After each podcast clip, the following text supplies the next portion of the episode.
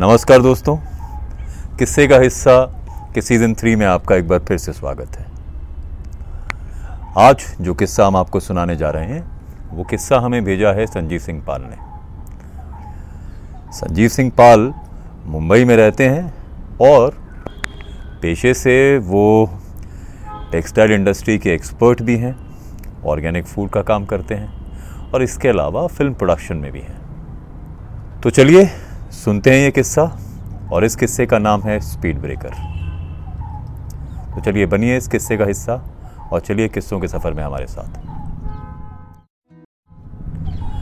आप अगर छोटे शहर के रहने वाले हैं तो फिर आप ये बात भली भांति जानते हैं कि छोटे शहरों का अपना एक अलग मिजाज होता है।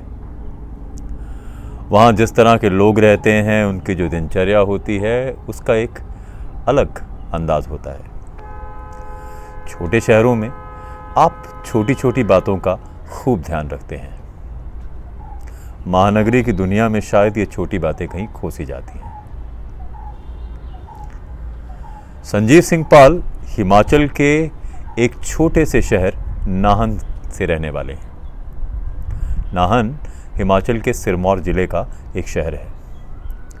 हालाँकि इसकी ऊंचाई कुछ खास नहीं है, करीबन 932 मीटर के आसपास, लेकिन ये है अत्यंत खूबसूरत। आसपास आपको ऊँचे पहाड़ भी दिखाई देंगे, और कभी कभी जब मौसम का मिजाज बढ़िया होता है तो यहाँ बर्फ़ के कुछ चीटे दिख जाते हैं। तो बहरहाल ये किस्सा तब का है कि जब संजीव नाहन की अपनी वो प्यारी सी दुनिया छोड़ मुंबई शहर में अपने आप को जमाने के लिए निकल पड़े। जब आप छोटे शहर से बड़े शहर जाते हैं तो आप में अलग तरह की उमंग रहती है। आप में वो जज्बा भी रहता है कि अब हम छोटे शहर से निकल, बड़े शहर में जाकर कुछ बड़ा काम करेंगे। संजीव के साथ भी कुछ ऐसा ही था। हालाँकि संजीव सिंह की बुआ जो हैं, वो मुंबई में रहती थी तो संजीव को रहने की कोई व्यवस्था करने की आवश्यकता नहीं पड़ी। पर फिर भी संघर्ष तो संघर्ष ही रहता है। घर बार छोड़, छोटे से शहर को छोड़, मुंबई आके रहना अपने आप में एक बहुत बड़ा चैलेंज था। संजीव ने धीरे धीरे मेहनत करनी शुरू की। टेक्सटाइल के क्षेत्र में संजीव कूदे तो फिर ये क्षेत्र उन्हें जम गया। या यूँ कहें कि मुंबई उन्हें रास आ गई। मुंबई ने उन्हें अपना लिया था। और लोग ये भी कहते हैं कि अगर आपका मन एक बार मुंबई शहर में लग जाए तो फिर शायद दुनिया के किसी और शहर में नहीं लग सकता। संजीव के साथ शायद कुछ ऐसा हुआ भी। लेकिन फिर वो एक छोटे शहर के भी थे तो कहीं ना कहीं उनके मन में नाहन शहर भी पूरी तरह से बसा हुआ था। महानगर या मुंबई की गहमा गहमी में जब भी उन्हें समय मिलता, झट से नाहन जाने का प्रोग्राम बना लेते। मुंबई से नाहन आना हालाँकि आसान है और बहुत से ज़रिए हैं, लेकिन हम जिस समय की बात कर रहे हैं, उस समय मुंबई से नहान आने के कुछ सीमित साधन थे। बस से मुंबई से नहान आना शायद बहुत मुश्किल काम है। इसके अलावा आप ट्रेन पकड़कर मुंबई से दिल्ली और फिर दिल्ली से अंबाला और फिर अंबाला से नाहन जा सकते हैं, लेकिन फिर रेल मंत्रालय ने बाकी कुछ और ट्रेनें भी चलाई। इससे अब मुंबई से अंबाला एक सीधी ट्रेन आने लगी। तो नाहन का सफ़र संजीव के लिए अब आसान हो गया। आप सीधे अंबाला स्टेशन उतरें और अंबाला कैंट स्टेशन से बस या कोई दूसरी गाड़ी ले नाहन पहुँच जाए। संजीव का कहना है कि उन्हें कभी भी बस का सफ़र करना पसंद नहीं रहा।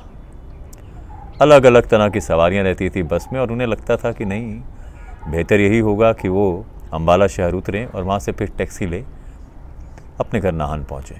अम्बाला से नाहन की दूरी मात्र बासठ तिरसठ किलोमीटर के आसपास है। छोटे शहरों की एक बात खास और है। यहाँ पर कुछ ऐसी चीज़ें होती हैं जो उस शहर के लिए आइकॉनिक बन जाती हैं।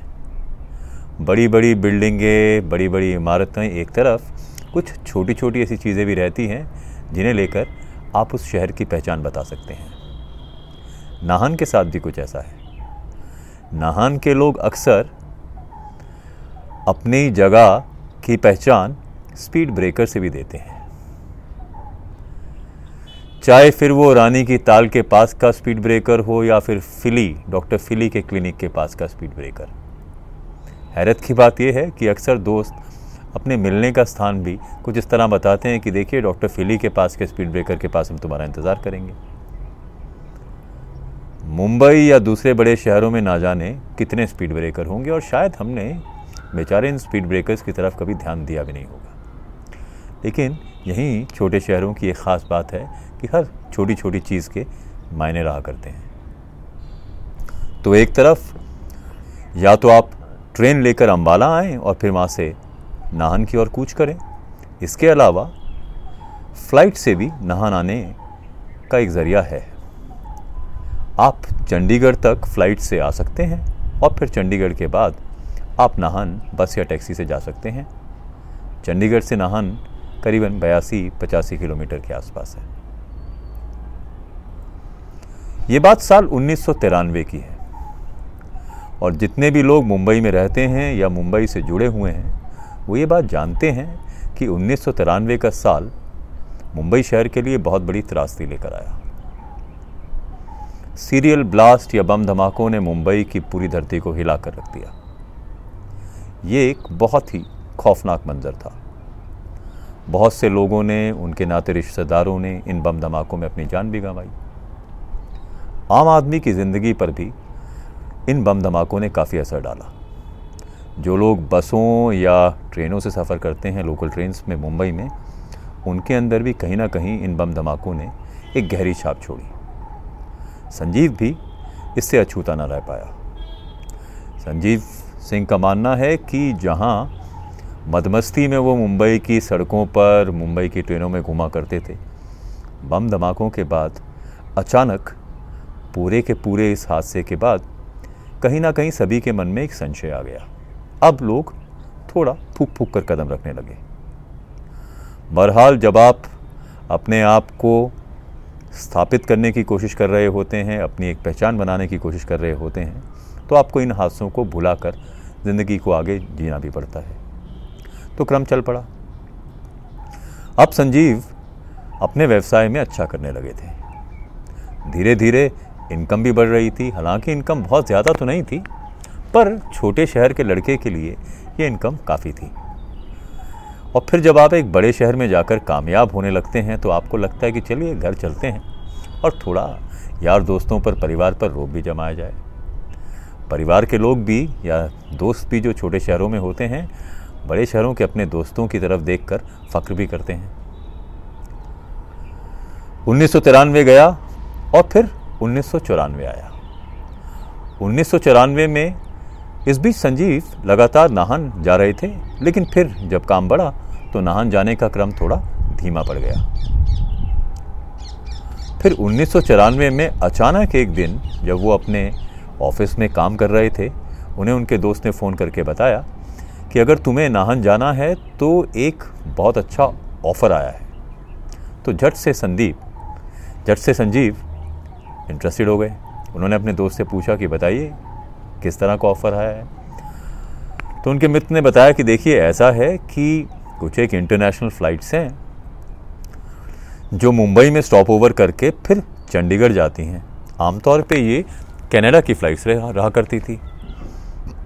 तो कनाडा जाने वाले जितने भी लोग पंजाब से होते थे वो ये फ़्लाइट ले या तो बॉम्बे में स्टॉप ओवर पर मुंबई शहर में उतरते थे या फिर चंडीगढ़ जाते थे और वहाँ से पंजाब जाते थे। तो संजीव को जैसे ही ये मालूम हुआ कि एक इंटरनेशनल फ़्लाइट है जिसकी टिकट सस्ते दर पर मिल रही है तो झट से संजीव का मन एक बार फिर नाहन जाने के लिए हो गया। संजीव ने ऑफ़िस में अपना सारा काम निपटाया और सारा काम निपटा कर वो झट से घर पहुँच गए। घर पहुँच कर उन्होंने अपनी बुआ को बताया कि देखिए, मुझे नाहन जाना है आज ही और एक बहुत अच्छा फ़्लाइट का ऑफ़र आया है। कम कीमत पर टिकट मिल रही है तो ऐसे में माँ बाबा से भी मिला हूँगा परिवार और दोस्तों से भी मिलना होगा। और ऐसा मौका बार बार नहीं मिलता। अक्सर जब आप बड़े शहर में नौकरी कर रहे होते हैं और आपको अपने घर वापस जाना होता है तो आपको लेकर परिवार और दूसरे दोस्तों में कुछ उम्मीदें भी रहती हैं। उन्हें भी लगता है कि बड़े शहर से आया है, कुछ गिफ्ट आएँगे, कुछ इस तरह की चीज़ों की अपेक्षा हो ही जाती है। संजीव, क्योंकि टेक्सटाइल इंडस्ट्री से जुड़े हुए थे तो वो अक्सर जब भी घर जाते, सभी नाते रिश्तेदारों के लिए, यार दोस्तों के लिए, ढेर सारे कपड़े भी लेकर जाया करते थे, रेडीमेड शर्ट्स, ट्राउज़र्स। हालाँकि आज ये प्रोग्राम अकस्मात बना था तो ज़्यादा समय तो संजीव को नहीं मिला, पर जितना भी समय मिला, उन्होंने अपने दोस्तों के लिए तोहफे बटोरे, परिवार वालों के लिए कपड़े बटोरे, और सोचा कि चलिए, नाहन पहुँच। उन सबको सरप्राइज़ किया जाए। अक्सर जब वो नाहन जाने की तैयारी करते थे तो उनकी बुआ भी उनके साथ खूब सारा सामान बाँध दिया करती थी। उन्हें लगता था कि इस बहाने परिवार के पास उनकी तरफ़ से बहुत सारे तोहफे भी पहुँच जाएँगे। मुश्किल ये थी कि क्योंकि ये कार्यक्रम अकस्मात बना था, संजीव के पास सारे तोहफों को समेट कर ले जाने के लिए कोई उपयुक्त ट्रैवल बैग नहीं था। अक्सर जब वो एक आध दिन के लिए जाया करते थे, एक छोटा बैग काम कर जाता था।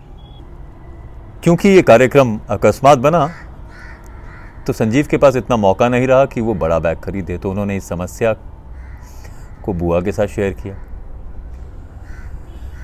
बाकी जितने भी ट्रैवल बैग्स थे बुआ के पास, वो काफ़ी बड़े थे।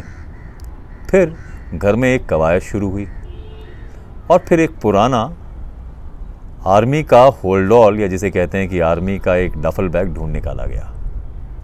ये वो टिपिकल एक आर्मी रक्सैक की तरह का बैग था, जिसमें बहुत सारे फीते लगे हुए थे और बहुत सारे बकल्स थे, और आप उसमें सामान डाल उसे ठीक से पैक कर सकते थे। तो संजीव बैग को देखकर मुस्कुराए और कहा कि ये काम कर जाएगा। और फिर झटपट, जितने भी तोहफे, कपड़े, सामान था, वो किसी तरह उस आर्मी के डफल बैग में ठूसा गया। चारों तरफ़ से फीते कसे गए और संजीव बैग उठा एयरपोर्ट की तरफ़ चल पड़ा। फ़्लाइट का कार्यक्रम कुछ इस तरह का था कि इस फ़्लाइट ने संजीव को डेढ़ बजे चंडीगढ़ लैंड करवाना था। यानी ये फ़्लाइट फ़्लाइट चंडीगढ़ डेढ़ बजे पहुँचने वाली थी। अक्सर संजीव के बाबा उनसे कहा करते थे कि अगर तुम बॉम्बे से आ रहे हो तो तुम्हें इस बात का ख़ास ख्याल रखना है कि तुम समय पर अम्बाला या चंडीगढ़ पहुँचो।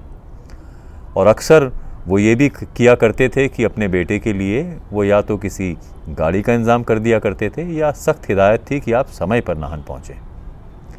ऐसा नहीं है कि उन्हें इसको लेकर मन में किसी तरह का डर था, पर उन्हें लगता था कि अगर आप सफ़र कर रहे हैं तो उपयुक्त समय पर पहुँचना बेहतर है।